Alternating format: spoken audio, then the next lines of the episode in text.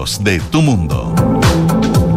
¿Cómo les va? Muy buenas tardes, 2 con 4 minutos, día jueves 5 de enero, un día muy rico, con mucho menos calor que ayer. Creo que la máxima está en los 29 hoy día, así que está bastante agradable para desplazarse por las calles, siempre obviamente con filtro 50, con gorrito y todas esas precauciones. Hoy día vamos a conversar en estudio con el nuevo director del Parque Metropolitano.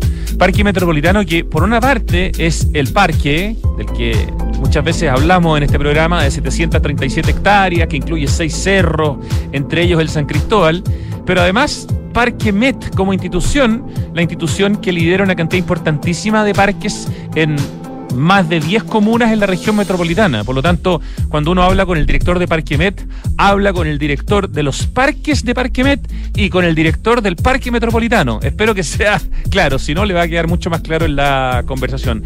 Carlos Ponce es el nuevo y flamante director, un hombre que lleva mucho tiempo trabajando en distintas cosas en el parque metropolitano, así que no es un advenedizo, no es un recién llegado, es un hombre que viene de la propia cantera, viene de adentro y eso nos parece súper potente e interesante.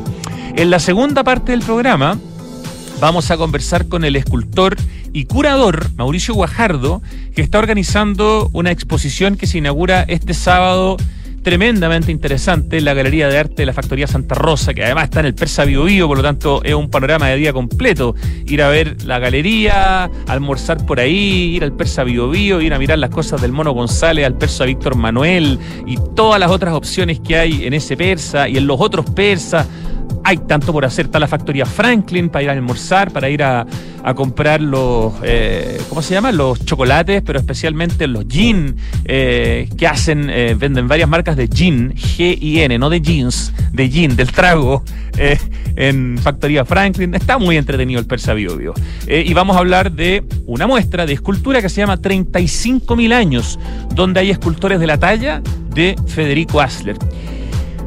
Pero antes de ir a la música, antes de partir con nuestras entrevistas, quería comentar un, post muy interesante que hicieron hace unos días en Ladera Sur sobre este pájaro que se ha transformado en una plaga y que mucha gente lo ha empezado a querer muy poco, por no decir odiar, lo que es la cotorra argentina. Uno lo ve verde y dice un loro. Bueno, el nombre real es cotorra argentina y el título de este post es La invitada de piedra de las ciudades chilenas. Se llama Miopsita monacus, el, el pájaro en cuestión, que llegó a Chile lamentablemente porque en algún momento algunos como coleccionistas se dirá, em, dueños digamos de estos pájaros, los trajeron como mascotas y posteriormente los, los liberaron eh, en la zona norte de Santiago a principios de los años 70. O sea, es un pájaro que lleva ya medio siglo adaptándose eh, y tiene varias características que lo convierten y lo hacen considerar una plaga. Da un poco de pena cuando uno habla de un animal, de un ser vivo, y lo trata como plaga. El problema es que estos bicharracos son súper destructivos. En mi casa, en el jardín, tenemos un pequeño almendro, y olvídense cómo los loros, estos argentinos, hacen chupete la almendra. Hemos puesto esos CDs eh, que hacen que con el brillo se supone que los asustan. Olvídense, el primer año resultó, hoy día yo creo que son amigos de los CDs. En eso han terminado los CDs, qué triste. ¿eh? Bueno, ¿por qué son una plaga? Dice este post de Ladera Sur. Primero que son inteligentes. Son independientes al construir sus propios nidos. Se adaptan a distintos climas mediante distintos nidos. Eh, tienen una cosa que se llama sinantrópica, es decir, eh, esta ave se siente a gusto y se adapta a la ciudad, es súper adaptable. Tiene una dieta flexible y variada y viven en grupos grandes, se protegen y crían comunitariamente están especialmente en la región metropolitana, pero también desde Antofagasta hasta la Araucanía. Pero también se han, visto algunos desde Iquique e incluso hasta Puerto Montt. Eh, es una especie que anida y cría comunitariamente entre varias parejas, pudiendo construir nidos de 200 kilos. Impresionante. Este, mm, esta cotorra argentina es monógama. Em, se reproduce entre octubre y febrero es la única especie de loro que construye sus propios nidos con ramas y generalmente anidan en árboles de mediana y gran altura y usan postes o tendidos eléctricos en ciudades más frías. Eh, especialmente que les gusta comer semillas de plantas tanto silvestres como cultivadas, frutos, flores e insectos. La cotorra argentina, la invitada de piedra de las ciudades chilenas, un post de Heladera Sur que nosotros hemos reposteado hace algunos días en arroba adicto Chile, que es nuestra cuenta para poder mostrar todo lo que no tiene que ver con Santiago. Ya, siendo las 2 de la tarde con 10 minutos, vamos a escuchar música y luego vamos a hacer pasar, por supuesto, al nuevo director del Parque Metropolitano, a quien queremos conocer y hacerle muchas preguntas. A propósito del Parque Metropolitano, escuchamos Park Life, The Blur.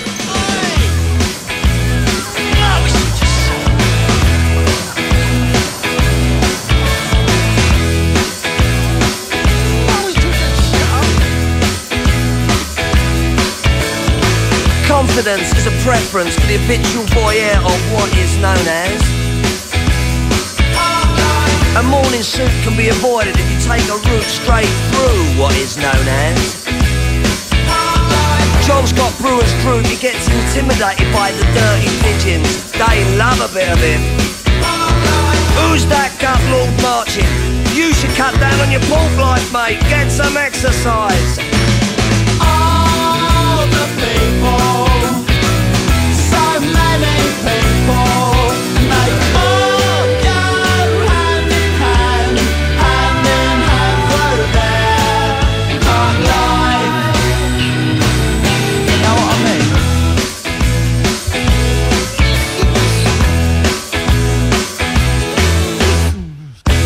When I want, except on Wednesdays when I get rudely awakened by the dustman.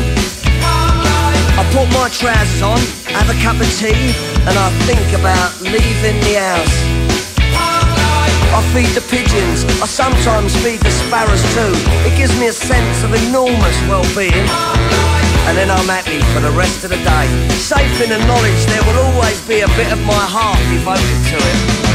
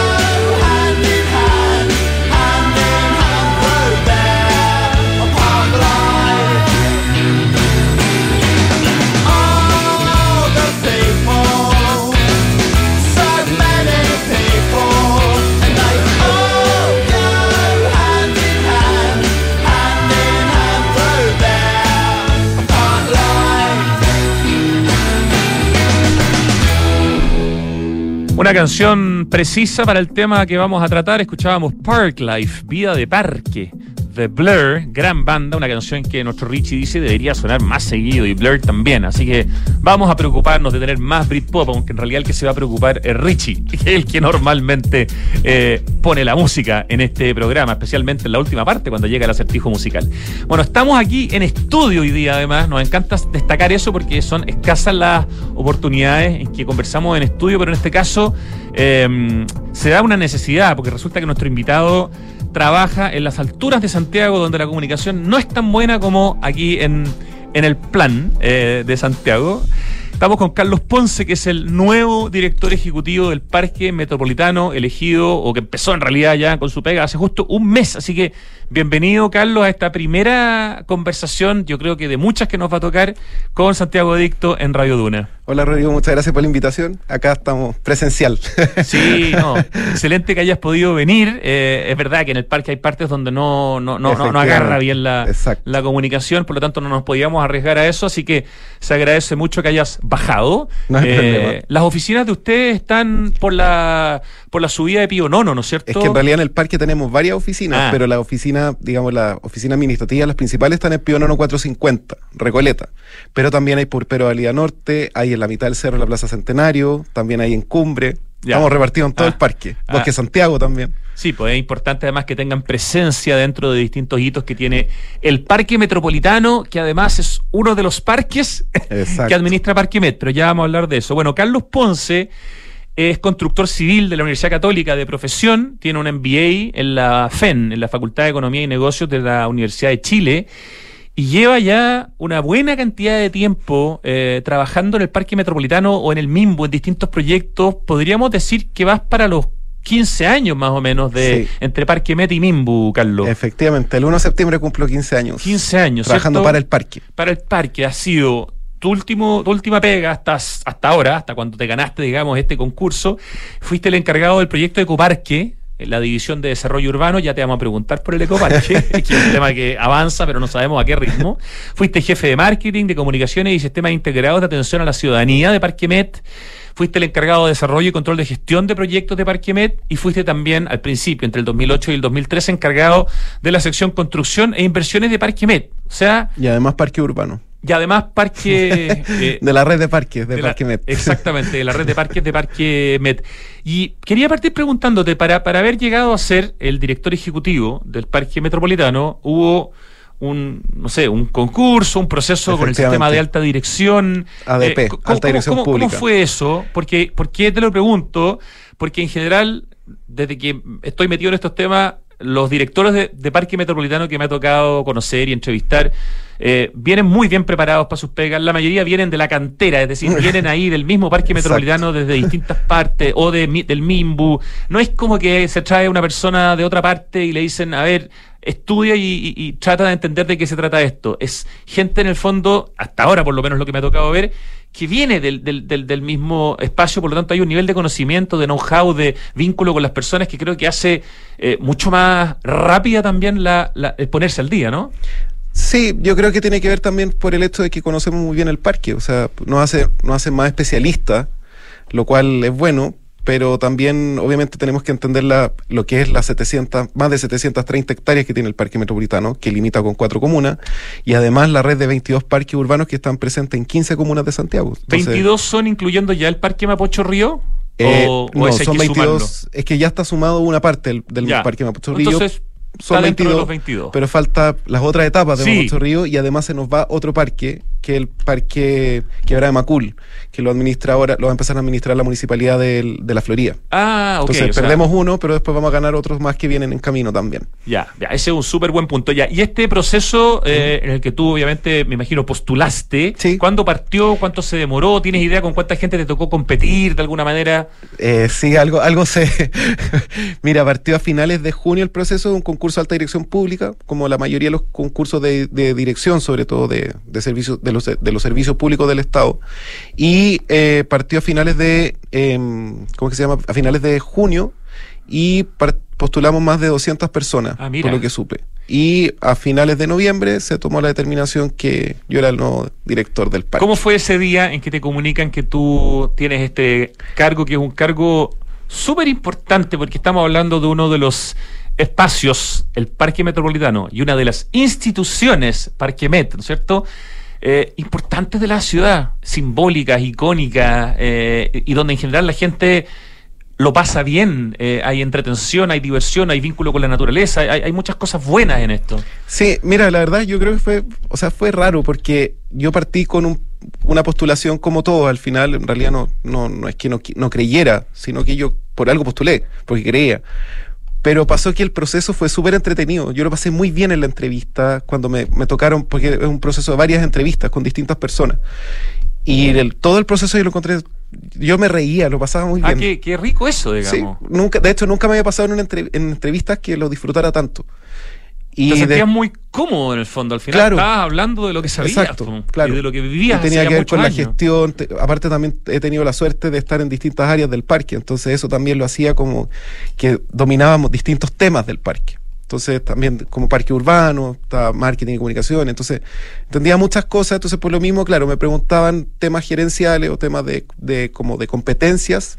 Y yo iba respondiendo a medida los casos que me han pasado en el parque, cosas divertidas, cosas no tan divertidas Pero bueno, así fue. y está, la, está, la, formación, ¿no? El hacer un MBA ayuda mucho con el tema de los números, ser constructor civil también es una carrera que tiene harto número, pero al mismo tiempo te da una cierta visión de ciudad. Están las herramientas como académicas, los posgrados, los diplomas, todas esas cosas, y la, y la pega misma, digamos, el ejercicio del trabajo diario. Sí, digamos que soy estudioso.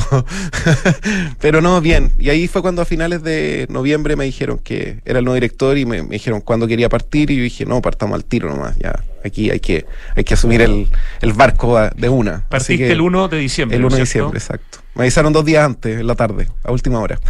ya, ¿y cómo ha sido este primer mes? ¿Cómo, cómo ha sido, digamos, el enfrentarse a esta, a esta nueva responsabilidad y a este nuevo desafío? Mira, la verdad, sí, para mí ha sido, es un buen desafío porque ahora veo todos los temas desde, no desde un área, sino que de una forma integral pero también el equipo, o sea, la gente que trabaja en el parque le pone mucho amor al parque, entonces, y me considero uno de los enamorados del parque, entonces también yo creo que todo se me, se me ha hecho no fácil, pero sí todo muy fluido. Orgánico. Orgánico, exacto, tal cual. Te pelábamos la semana pasada, si no me equivoco, con Martín Andrade, el exdirector del Parque Metropolitano. Gran amigo, Martín. Habló muy bien de, de ti. Y justamente eso decía Martín, decía que importante es que los directores del Parque Metropolitano vengan de la, de la propia cantera. Nombrábamos el caso de Mauricio Fabri, el director anterior a Martín, que eh, en el fondo es un veterinario, ¿cierto?, que estaba metido en el zoológico del Parque Metropolitano y llegó a ser el director, un tipo extraordinario. Son básicamente contigo los, los, tu jefecito, ¿no? en algún momento,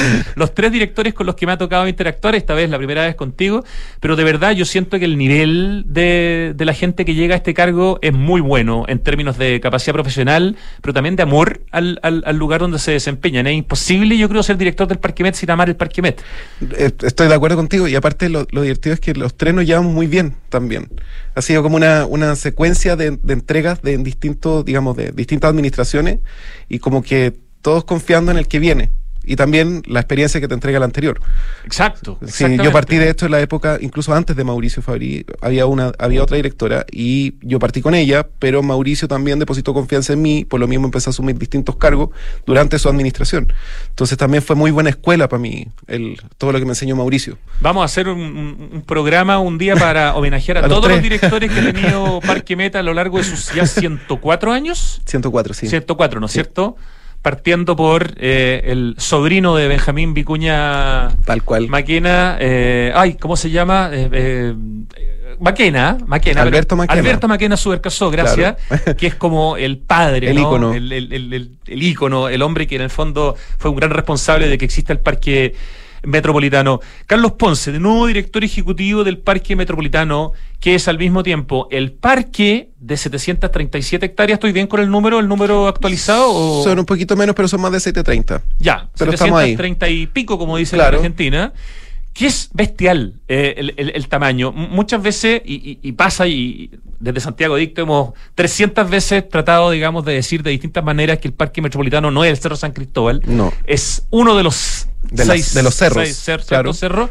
Eh, eh, no sé cuál es un poco como tu, tu, tu, explicación cuando te toca decir qué es el Parque Metropolitano, hablando del parque, no de la institución Parque Met, ya vamos a hablar de la institución Parque Met, porque es una tremenda bestia geográfica, es en el fondo, no hay nada que se le parezca en tamaño, o sea, un parque como el parque, no sé, Bicentenario de Vitacura mide, mide 27 hectáreas, aquí estamos hablando de más de 730. Y Central Park mide 340 aproximadamente. Claro, que o sea, es la mitad la de... mitad, siento que es gigantesco Central Park. Claro. Obviamente distinto plano, un, un plano claro. que uno que tiene altura como el Parque Metropolitano, pero, pero su tamaño lo convierte, de hecho, en uno de los parques urbanos más grandes del mundo. Es el cuarto parque urbano más grande del mundo y el más grande de Latinoamérica. A ese nivel de, de importancia tenemos, este es el Parque Metropolitano.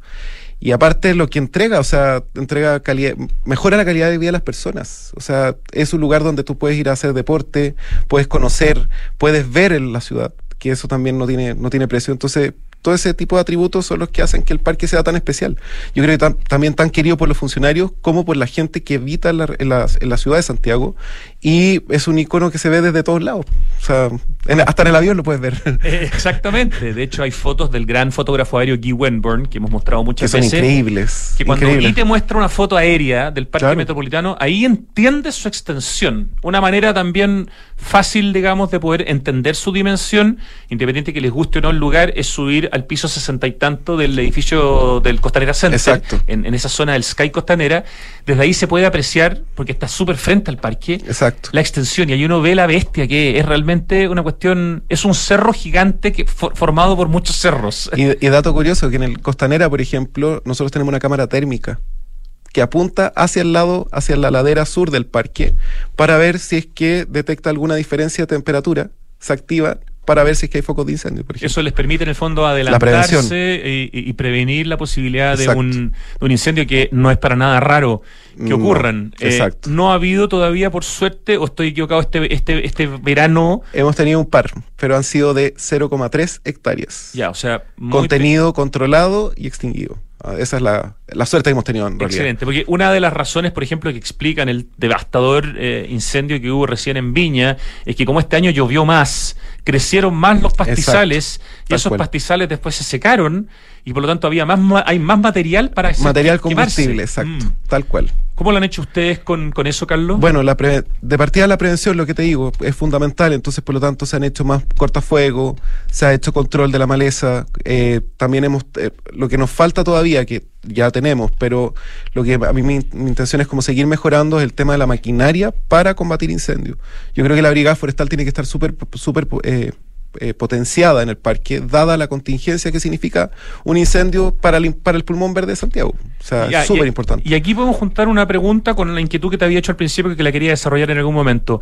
El proyecto de Ecoparque, ¿Mm? que es como este, voy a decirlo en bruto y tú me corregirás, este zoológico 2.0 para Sí. realmente mejorar las, las instalaciones del, del zoológico que se está construyendo. De hecho, cuando uno sube en funicular, Sí. eh, Va a haber una parada ahí, de ve- hecho. Claro, ve una parte del desarrollo del, del proyecto. Entiendo que ese, que ese desarrollo eh, también permitió hacer accesos que hacen más fácil llegar a ciertos focos de incendio en alguna de las laderas del Cerro San Cristóbal. Exacto, porque de hecho, por ejemplo, la- este proyecto de Ecoparque está en la cota 720, que no es la, cota que es como a mitad de altura, por decirlo así, del, el del Cerro San Cristóbal sobre todo. Entonces, la construcción de este proyecto permite efectivamente, permitió como ampliar senderos que ya existían, que obviamente van a, van a resta- va, se va a ver una va a haber una restauración de su vegetación, obviamente Claro, para lo que la gente veía hasta hace poco y todavía ve, sobre todo desde la zona de los canales de televisión, veía como este tajo o sea, en el si tú estás en Eliodoro Yáñez, por ejemplo, justo llegando a Providencia Sí. y miras arriba, tienes una terrible vista. se ve una vista que no es muy, muy bonita. Esos son los trabajos para todos los caminos que tienen que ver con el ecoparque. Exacto, que son los caminos de acceso para la obra, pero después todos estos caminos van a quedar con vegetación verde. Obviamente son caminos de tránsito para evacuar a las especies que están en este lugar de, de Chile nativo, que se llama, que es la la primera etapa, pero obviamente no van a pasar dese- desapercibidos en un tiempo más. O sea, en algunos años más, como o sea, un Exacto. parque que se inaugura, vas a ver que los árboles crecieron aquí también y va a volver a verse verde. Exacto, tal cual. Ya, hay que tener paciencia. Sí. ¿Cómo va, ya que estuviste a cargo del proyecto de Ecoparque, cómo, cómo va? Porque ese era un proyecto bicentenario Exacto. o era de los proyectos fundamentales. Emblemáticos. No, no, emblemáticos, Exacto. perdón, del último gobierno de Sebastián Sí. Piñera, no, no, no, no bicentenario. Eh, y así como Mapocho Río ya inauguró su primera etapa, pero le faltan, no sé, cinco. ¿Cómo va el, el ecoparque? ¿En qué porcentaje podríamos decir más o menos que, que- que va? Eh, y, y si sigue avanzando, la, es la pregunta. Claro, va, mira, va en un 85% más o menos de avance. Ah, Queda poco. Bastante bien. Estaríamos partiendo el primer trimestre del próximo año, segundo trimestre. Eso es lo, o sea, perdón, de este año. O sea, perdón, a fin de este año. Ya, Sorry, o estoy- sea, este mismo que 2023 Estoy pensando en el 2022. debería inaugurarse. Sí, a finales de año yo creo que ya estamos, vamos a estar habilitados para poder inaugurarlo. Pero también hay un tema que se nos retrasó todo el proyecto por la pandemia y también por los costos que empezó a subir el costo, Los el costo de la vida. claro. y los materiales también. Y hay, por ejemplo, hay materiales que son importados.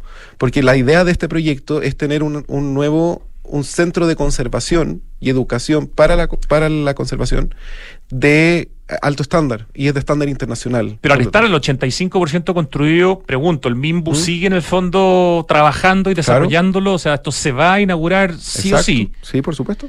¿Podrías resumir así en cortito qué es el ecoparque? Porque hay mucha gente que de verdad, incluso yo que he leído harto el tema, sé que es como el zoológico 2.0, que es una cuestión donde los animales van a estar mucho más cómodos, pero no me queda claro, por ejemplo, qué va a pasar con el habitual zoológico que conocemos hace décadas y décadas. Ya, lo que pasa, a ver, el proyecto Ecoparque todo parte de un plan maestro que fue hace, eh, lo hicimos hace como 10 años atrás, en el cual lo que hace es que amplía su superficie, porque actualmente son 4,8, amplía 9.6 hectáreas y ahora estamos construyendo 2.5, que es la, zona Chile nativo.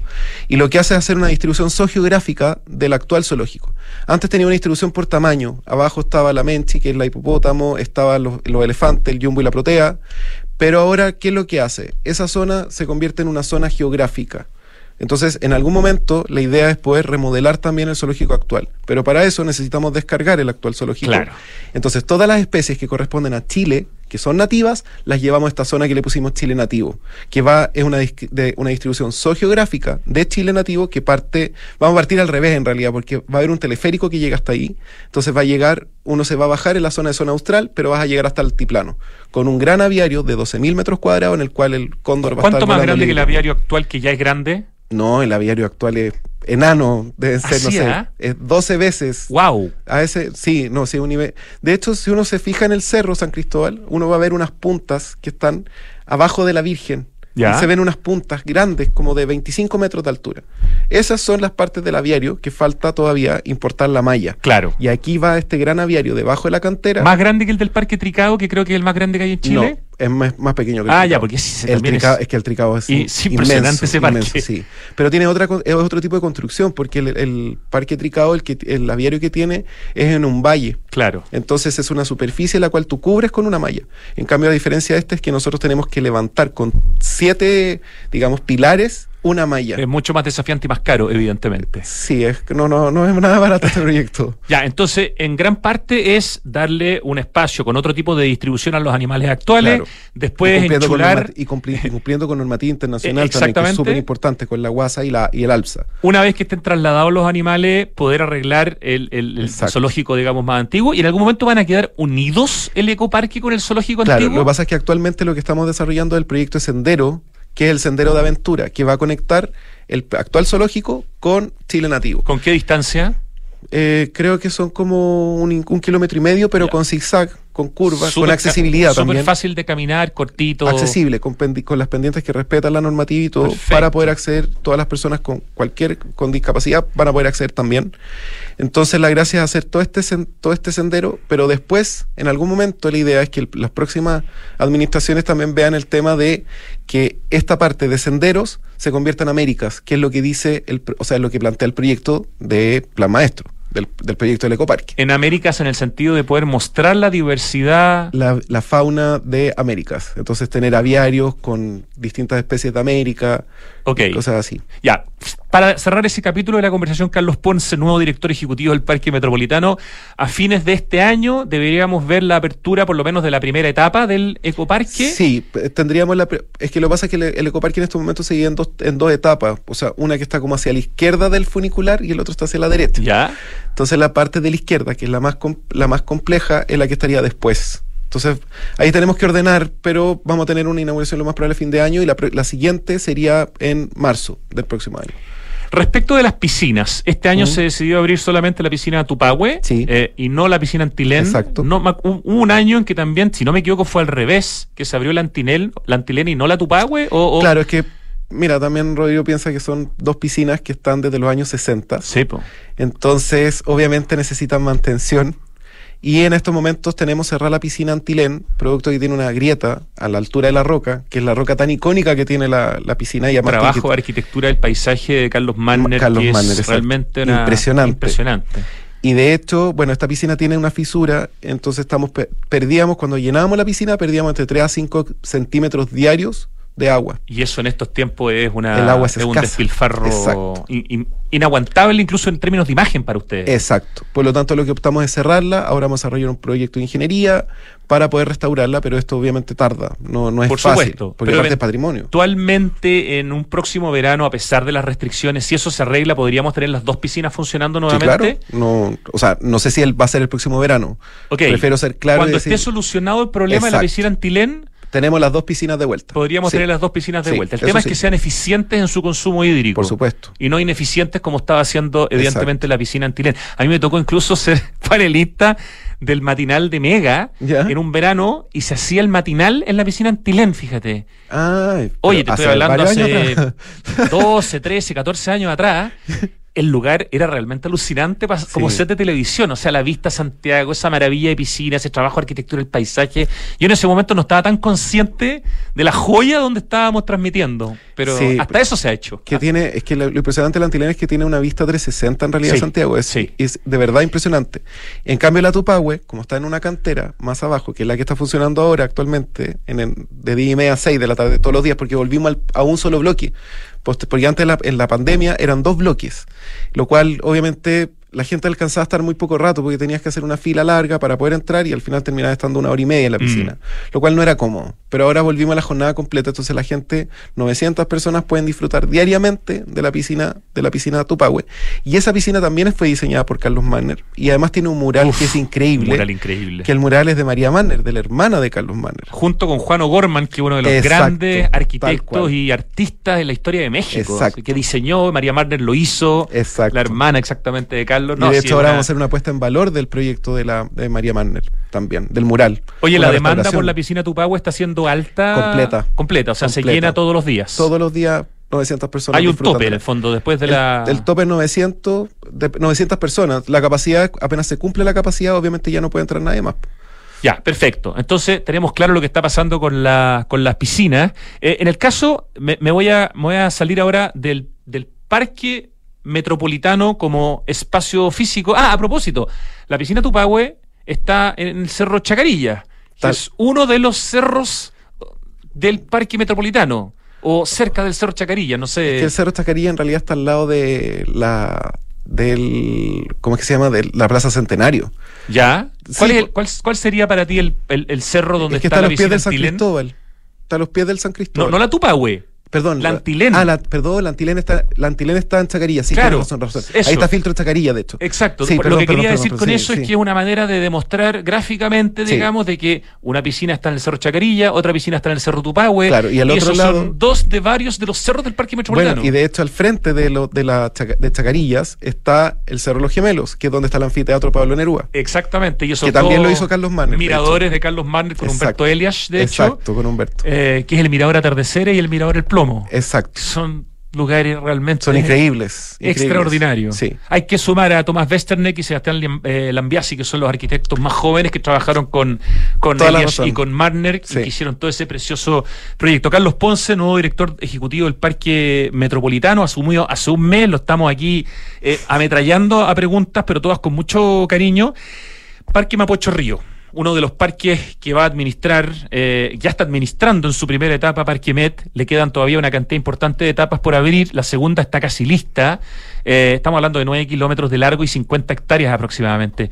¿Qué significa para Parque Metropolitano administrar ese parque por su tamaño, por su largo, eh, por estar ubicado en las comunas de Cerro Navia y Quinta Normal? ¿Cuáles son un poco los desafíos? Eh, ¿Y para cuándo tienen más o menos pensado, según lo que les han dicho desde el MIMBU, ya empezar a hacerse cargo del proyecto completo? ¿Estamos hablando de que un año más? Eh, mira, la verdad es que no, las fechas van variando también de acuerdo a la, a la ejecución de, los, de cada una de las etapas. Pero este año ya vamos a recibir, a final de año creo que recibimos otro tramo más y a principio del próximo recibimos el siguiente. Espérate, este año 2023, el segundo tramo, yo creo que deberían recibirlo ahora. Perdona, eh, se recibe luego. Es que estoy No, por sigo eso, pensando por en el eso, 2022. por eso, que tú estás en 2022 todavía. El segundo tramo debería ser Sí, es, recibido. es ahora a principio de año, creo que a final de año. Eso. A final de año es el tramo 3. Ya. el tercer tramo para administrar el parque metropolitano. Pero en realidad, ah, o sea, ya tenemos 22 parques en 15 comunas, seguimos incorporando más parques y para mí, bienvenido sea. O sea, creo que no hay mejor forma de que la, mejore la calidad de vida de las personas que a, través de áreas verdes, por ejemplo. Es un lugar donde tú puedes hacer deporte, puedes descansar, puedes disfrutar. Quizás en tu casa no puedes, puedes no tener un área verde, pero ti- si tienes un lugar cerca, ya cambia la cosa. Y aparte los vecinos tienen una cosa de pertenencia que lo cuidan, pero de forma increíble. Los parques, la red de parques urbanos está súper bien administrada y aparte está súper bien cuidada. Más allá de nosotros como garantes del espacio, los vecinos también se preocupan mucho de, la, de estas áreas verdes. De hecho, el contraste que hay muchas veces entre un parque administrado por Parquemet y un parque administrado por una por un municipio que no tiene suficientes recursos, a veces es demasiado notorio.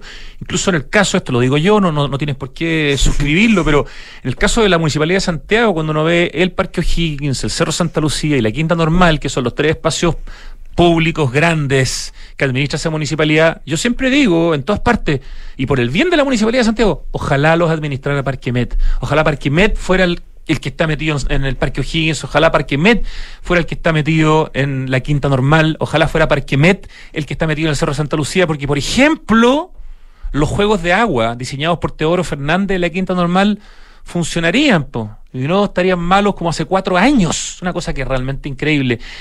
Tiene la capacidad Parque Met, si hubiera un interés, digamos, de parte del municipio de Santiago de poder hacerse cargo con su management, con su administración hoy día de, por ejemplo, esos tres parques? Mm, a ver. No estoy diciendo que es lo que debieran hacer, la opinión fue mía. La pregunta es, ¿estarían en condiciones? Eh, es que se tiene que cumplir una serie de factores, o sea, una serie de, de, situaciones para que nosotros podamos administrar los parques. Tampoco es, o sea, el, el, tema de que el Ministerio de Vivienda garantiza la red de parque urbano es porque también hay un tema de cesión de derechos de terreno, hay un tema de también de poder contar con los derechos de agua, de contar con los servicios básicos. Sí, no, no llegar y pedir administrenme. Claro, exacto. Por supuesto. también hay un tema de seguridad, por lo tanto nosotros necesitamos que los, todos nuestros parques, por ejemplo, tienen reja perimetral a diferencia de otros parques. Entonces, eso Y es lo que está demandando hoy día la gente. Si el Parque de los Reyes, el municipio de Santiago está empezando a desarrollar el tema de la cerca, eh, de la reja, porque hoy día la seguridad es un tema fundamental. Ustedes, todos los parques tienen cierre. Todos, absolutamente todos. Y tiene horario, por lo tanto. Y horario, y por lo mismo también hay una conservación del lugar, una mantención y hay seguridad asociada a cada uno de los parques. Entonces, por eso también son, ciertos, es un, son ciertas condiciones que se tienen que cumplir para que nosotros podamos administrarlo.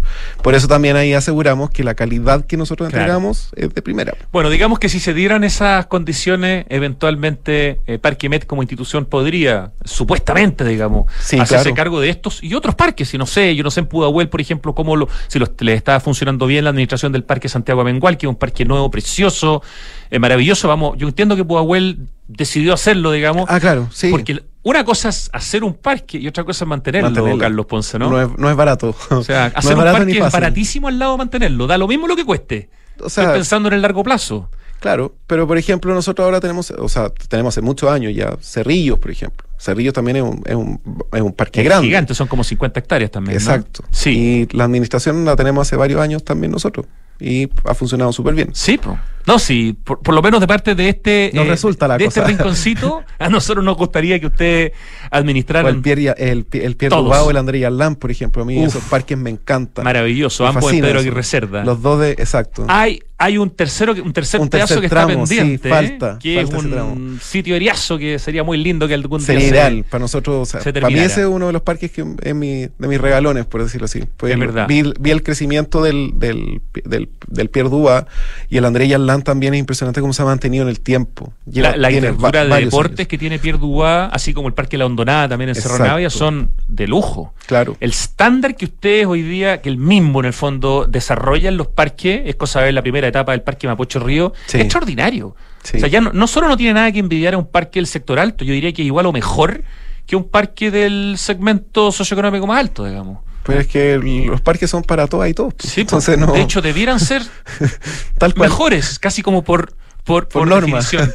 Carlos Ponce, en este nuevo cargo que llevas un mes dirigiendo el Parque Metropolitano y Parque Met como institución, ¿hay alguna visión, algún, algún proyecto, algún sueño, alguna, algo que a ti te gustaría dejar el día que te toque terminar tu legado? ¿Cómo te gustaría, eh, en el fondo, que se recordara tu paso por esta institución, que es la que llevas muchos años, pero que acabas de tomar, digamos, el mando?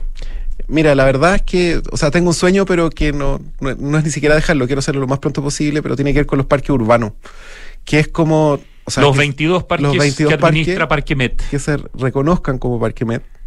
Porque siempre queda como la, siempre queda en el aire, un poco como, creo que falta eso de, bajar la marca Paragua a, los a la red de parques urbanos. Y lo otro que estén más en contacto con la ciudadanía, los parques que estoy ahí armando algo, pero no puedo contar nada todavía. Queremos saberlo cuando se pueda y prometido, contarlo en este programa. Prometido, feliz de la vida. Pero ahí estamos armando algo entretenido que se viene muy interesante.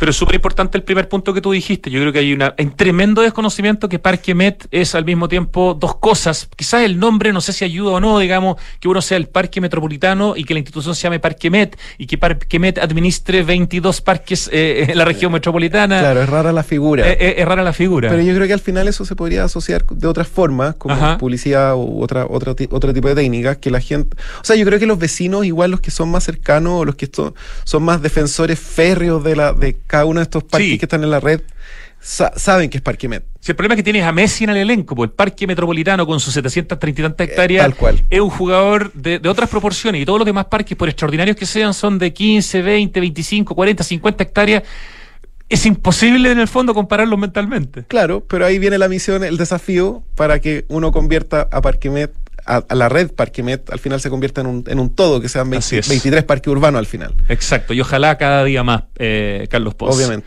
Oye, muchísimas gracias por venir aquí a la radio físicamente para conversar hoy día con nosotros. En nuestra primera entrevista te vamos a estar jodiendo cada cierto tiempo porque el Parque Metropolitano es una de las, uno de los espacios más importantes de la ciudad, es uno de los lugares más queridos, es uno de los lugares más necesarios, tanto el parque como la institución. Así que muchas gracias, Carlos, por acompañarnos hoy día y felicitaciones. Muchas gracias, te pasaste. Nos vamos al corte, volvemos en segundos.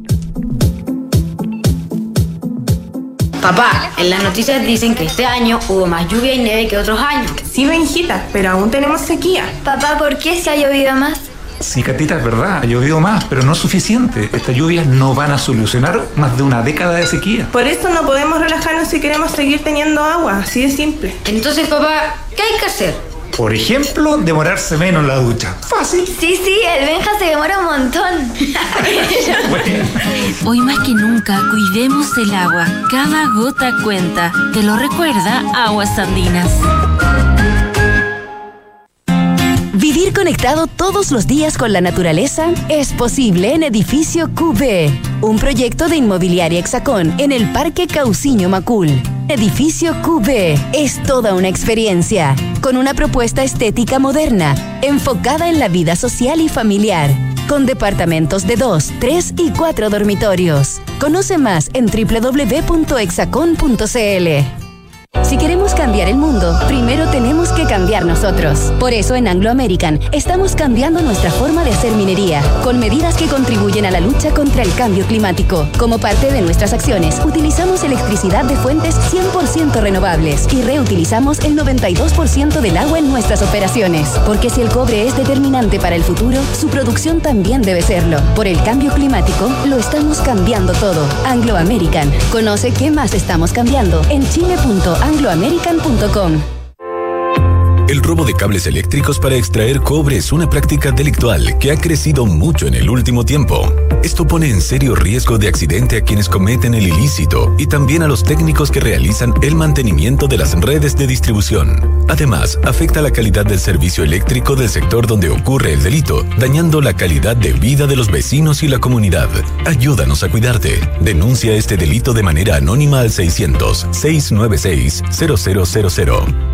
En el 1710, 1711, 1712, nuevos árboles plantados. Nuestro compromiso sigue creciendo. Por cada híbrido Toyota que recorra las calles, plantaremos un árbol nativo, que junto a más de 1.700 árboles ya plantados, darán vida al gran bosque Toyota en el sur de Chile. Iniciativa que ayudará a cuidar del medio ambiente y reducir la huella de carbono. Conoce más en bosque.toyota.cl. Estamos de vuelta en Santiago Adicto desde la tarde con 47 minutos y ya estamos en línea con el destacadísimo escultor y curador y productor muchas veces de eventos que tienen que ver con escultura, Mauricio Guajardo. Muy buenas tardes, Mauricio. Hola Rodrigo, ¿cómo estás? Muy buenas tardes para ti también. Un tremendo gusto. Mauricio tiene la suerte y la mala suerte de llamarse muy parecido a otro gran escultor chileno que es José Vicente Gajardo. Así que para evitar cualquier confusión, estamos hoy día conversando con Mauricio Guajardo, tremendo escultor chileno que también, bueno, trabaja la piedra, pero también otros materiales. Y su Instagram es eh, arroba Mauricio Guajardo Escultor, por si lo quieren seguir.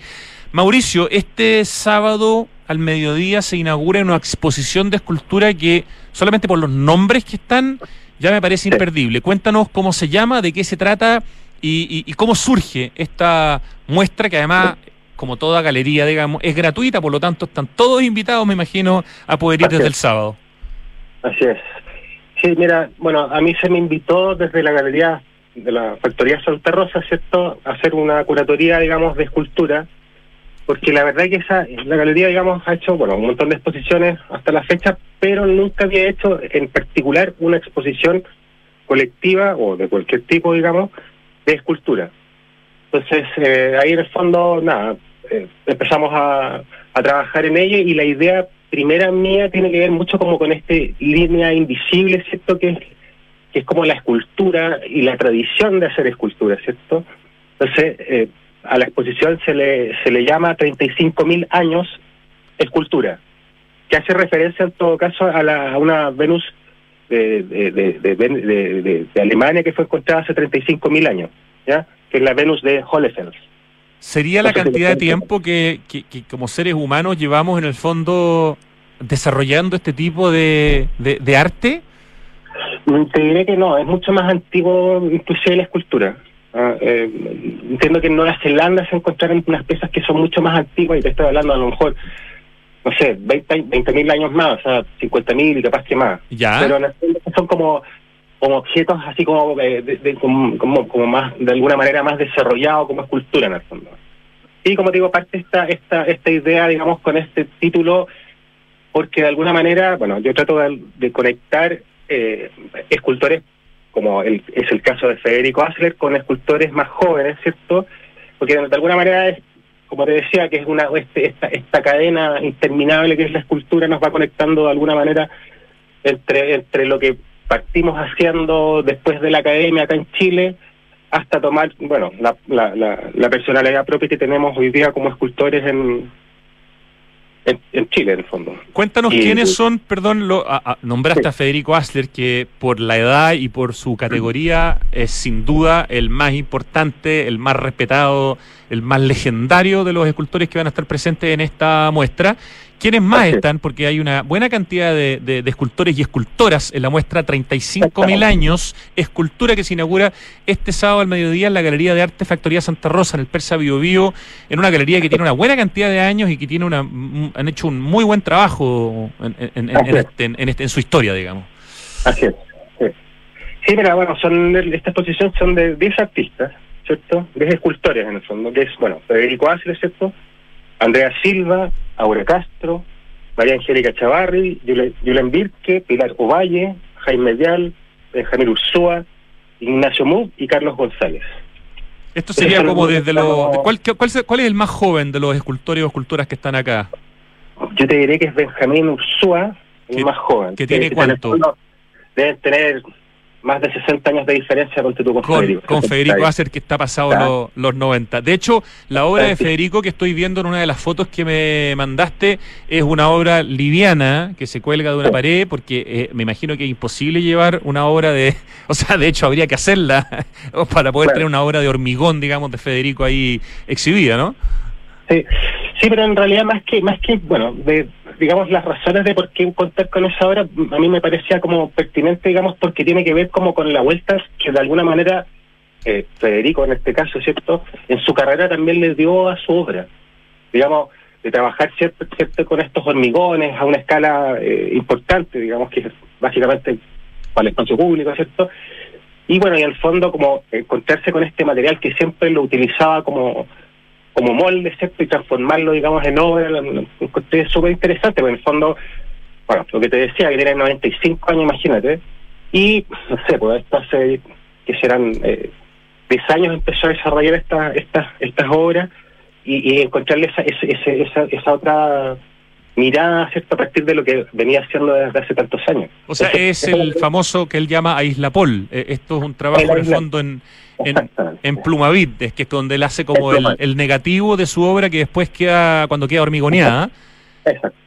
Ya, en este caso en el fondo es un trabajo en Isla Paul eh, de un color que estoy viendo así como medio marengo, gris, negro, una cosa preciosa y por lo tanto en este caso muy liviano, digamos, todo lo contrario. No, por supuesto, por supuesto, por supuesto. Pero como digo, yo de alguna manera como que sentía que esa obra, vuelvo a insistir, que me, era más pertinente, más pertinente también para conectarla con estas eh, estas miradas más jóvenes de, de, algunos de los artistas que están invitados, ¿cierto?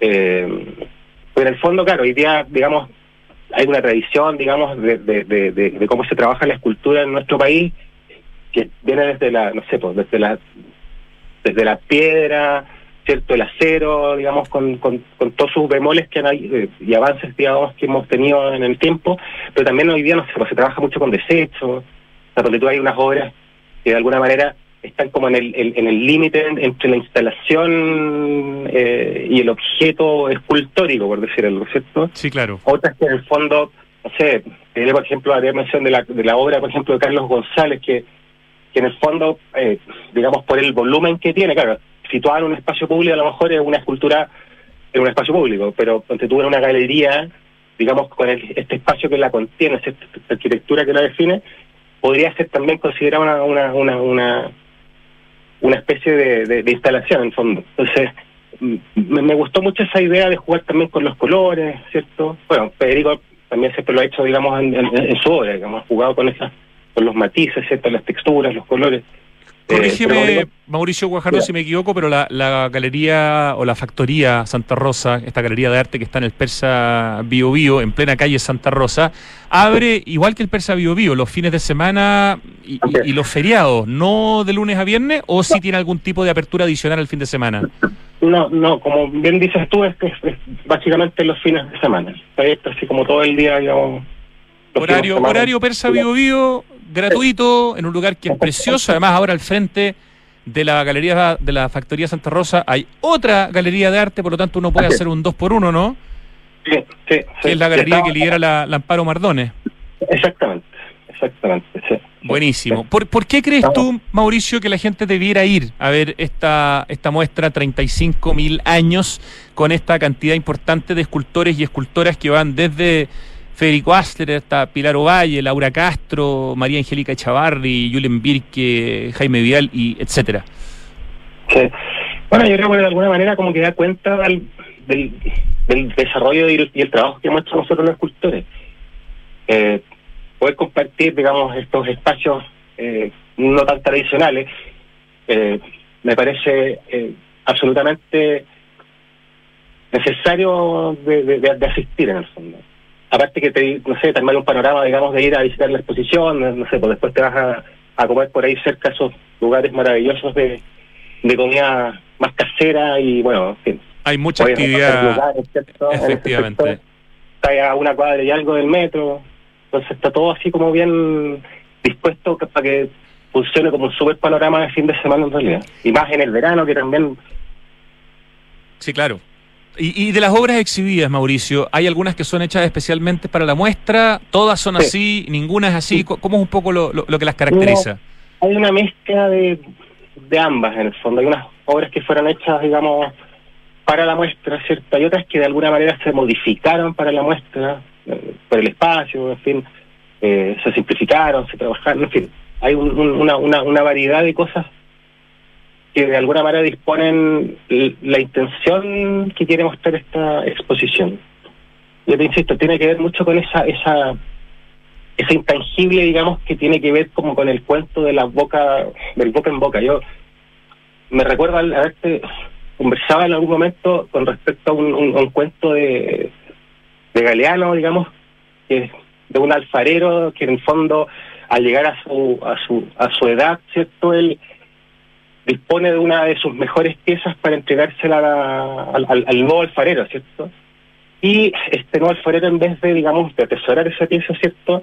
La toma, la bota al suelo, y con esos pedazos empieza a construir su obra. Y de alguna manera, así como la alfarería, bueno, la escultura que tiene mucha relación, eh, cierto que es así nuestra relación, digamos, eh, con la escultura y el tiempo, en el fondo. Qué interesante. de alguna manera nosotros vamos tomando esos metáfora, claro. pedazos, sí, sí, sí. Me encanta. Yo creo que es una, es una gran oportunidad de ir a ver en un espacio relativamente chiquitito eh, un- ca- eh, esculturas de calidad de, de grandes artistas chilenos, hombres y, y mujeres. eh, es un panorama gratuito, es perfecto, como dices tú, para, para el verano, para el fin de semana, para vincularlo con otras actividades en el Persa Bio Bio. Así que Mauricio Guajardo, felicitaciones por ser el curador de 35.000 años, escultura que se inaugura eh, pasado mañana, el sábado al mediodía, en la factoría Santa Rosa, en el Persa Bio Bio. Sí. Y va a estar hasta el 5 de marzo, con una pausa, digamos, en febrero como de dos semanas. Perfecto, hay que estar chequeando el Instagram de, de la Factoría Santa Rosa para ver cuándo está abierto o no, pero lo que sí es seguro es que este fin de semana sí y los demás fines de semana de enero que quedan también y los días festivos que haya. Así que excelente panorama, gran selección de artistas. Muchísimas gracias por esta conversación con nosotros, Mauricio. Bueno, muchas gracias, Rodrigo. Un gran abrazo. Vale, chao, chao. Son casi las 3 de la tarde, Ricardo. Llega ese momento que nos encanta, que nos hace sufrir, que nos hace aprender también. El acertijo musical. Oye, brindemos por la capital. Santiago Open Gourmet ya cuenta con patente de alcohol o de alcoholes. Ven a disfrutar junto a tus amigos y amigas de la variedad de cartas de tragos que cada restaurante de Open Kennedy, y particularmente en este caso de Santiago Open Gourmet, que es todo el cuarto piso donde hay 12 restaurantes, eh, tiene para ti. Disfruta además todos los jueves un 40% de descuento en la carta pagando con tu CMR. Santiago Open Gourmet, capital de los sabores, exclusivo en Open Kennedy. Estuvimos transmitiendo el viernes desde allá justamente celebrando eh, que llegó la patente de alcoholes después de algunos meses. Así que hoy día la experiencia en Santiago Open Gourmet, es total, gastronómica y por supuesto en los temas vinculados con los tragos, las cervezas, etcétera. Smart Invest de Inmobiliaria Hexacón es lo mejor que le podía pasar a tus ahorros. ¿Por qué? Porque te permite invertir con múltiples beneficios en departamentos con gran plusvalía, algo bien característico de Hexacón. Compra flexible y con descuento financiero en www.hexacon.cl. Hexacón con 2X. Y si le agregas un slash blog, te encuentras con una cantidad importante y preciosa de contenidos de arquitectura, de ciudad, de interiorismo, del mundo inmobiliario, etcétera. Hexacon.cl. ¿Sabías que por cada híbrido Toyota que recorre las calles, Toyota planta un árbol para ayudar a reducir la huella de carbono? Conoce más de la iniciativa Bosque Toyota ingresando a bosque.toyota.cl y cámbiate a un híbrido de Toyota. De verdad te va a mejorar en varios sentidos la calidad de vida. Desde la autonomía que tiene el auto, el menor gasto de benzina, la seguridad que tiene gracias al Toyota Safety Sense, que es una cuestión impresionante, y mucho más. En Enel buscan cuidarte y mantener tu suministro continuo. Por eso, si sabes de hurto de cables que haya generado corte de electricidad en tu barrio, puedes denunciarlo de manera anónima al 600 696 0000. Ayúdanos a evitar esta práctica ilegal y a mantenernos seguros. Enel está en Santiago Adicto. Y en Anglo American, que también está en Santiago Adicto, están cambiando su forma de hacer minería, luchando contra el cambio climático. ¿Sabías que la electricidad que consumen sus operaciones proviene de fuentes 100% renovables? Anglo American, por el cambio climático, lo estamos cambiando todo. Más información en chile.angloamerican.com. Y sí, es verdad que este año llovió un poquito más, hubo un poco más de nieve en Santiago, pero esta noticia no borra más de una década de déficit de precipitaciones, de hecho, de 14 años continuados. No te relajes, aún tenemos sequía. Para seguir teniendo agua, úsala en forma eficiente. Por ejemplo, toma duchas cortas, de no más, ojalá, de 3 minutos. Cuidemos el agua, cada gota cuenta, te lo recuerda Entel. No, te lo recuerda Agua Andina, perdón. Estaba pensando que justamente ahora quería contar algo de, de Entel. No, pues te lo recuerda Agua Andina. ¿Cómo es la cuestión? Oye, en Entel tienen un tema con la sostenibilidad y con la economía circular bien potente. De hecho, por ejemplo, tienen reciclaje en sus tiendas. Eh, el programa de reciclaje de celulares, de accesorios como audífonos y de baterías se inició en el 2014 y ya suma más de 110 contenedores ubicados en tiendas propias y franquiciadas. Esa es una de las distintos aspectos que tienen que ver con la importancia de la economía circular para Entel. Si quieren saber más, se meten a información corporativa.entel.cl slash sostenibilidad y ahí van a encontrar todo lo que tiene que ver con economía circular. Ya, yo diría que esto es The Who. ¿Cómo estoy? Y la canción My Generation. Ah, mi Echica hace tiempo que no nos iba tan bien. Ni una pista, ninguno me soplaron nada. The Who, My Generation, ¿qué nota Ricardo? Un 7 por fin. Anhelaba un 7 en el acertijo musical. Gracias Ricardo querido, siempre con canciones que desafían la neurona. Gracias a Francesca Ravizza en la producción, Lucho Cruces en el streaming, equipo digital de Radio Duna, Pitu Rodríguez en la dirección. Ya llega tardes, Duna, y las gracias para ustedes por escucharnos. Nos vamos. Hasta mañana.